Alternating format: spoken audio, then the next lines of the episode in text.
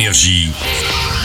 Signe News. Action Aujourd'hui, Justin Timberlake et Anna Kendrick viennent vous troller en salle avec leur tif coloré et peut-être quelques tubes, non? One more time. Est-ce que vous êtes là, mes technotrolls Oui, ils sont là avec les voix de Matt Pokora et Luan. Non, non, non, non, pas Luan dans cette suite du film d'animation Troll, mais Vita dans le rôle de Poppy et les nouveaux.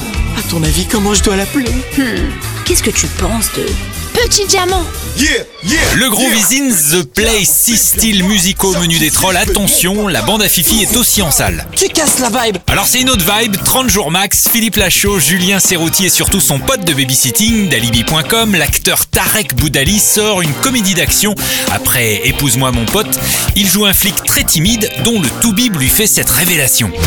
Il vous reste euh, très peu de temps à vivre. Très peu de temps, c'est-à-dire? 30 jours.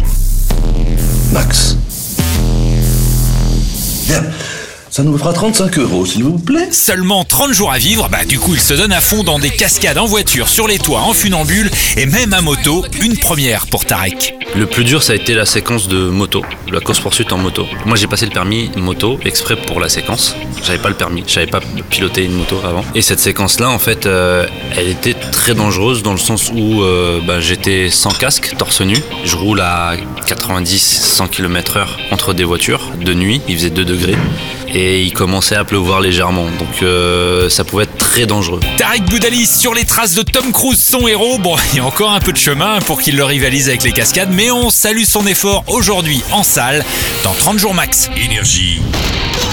Signe News.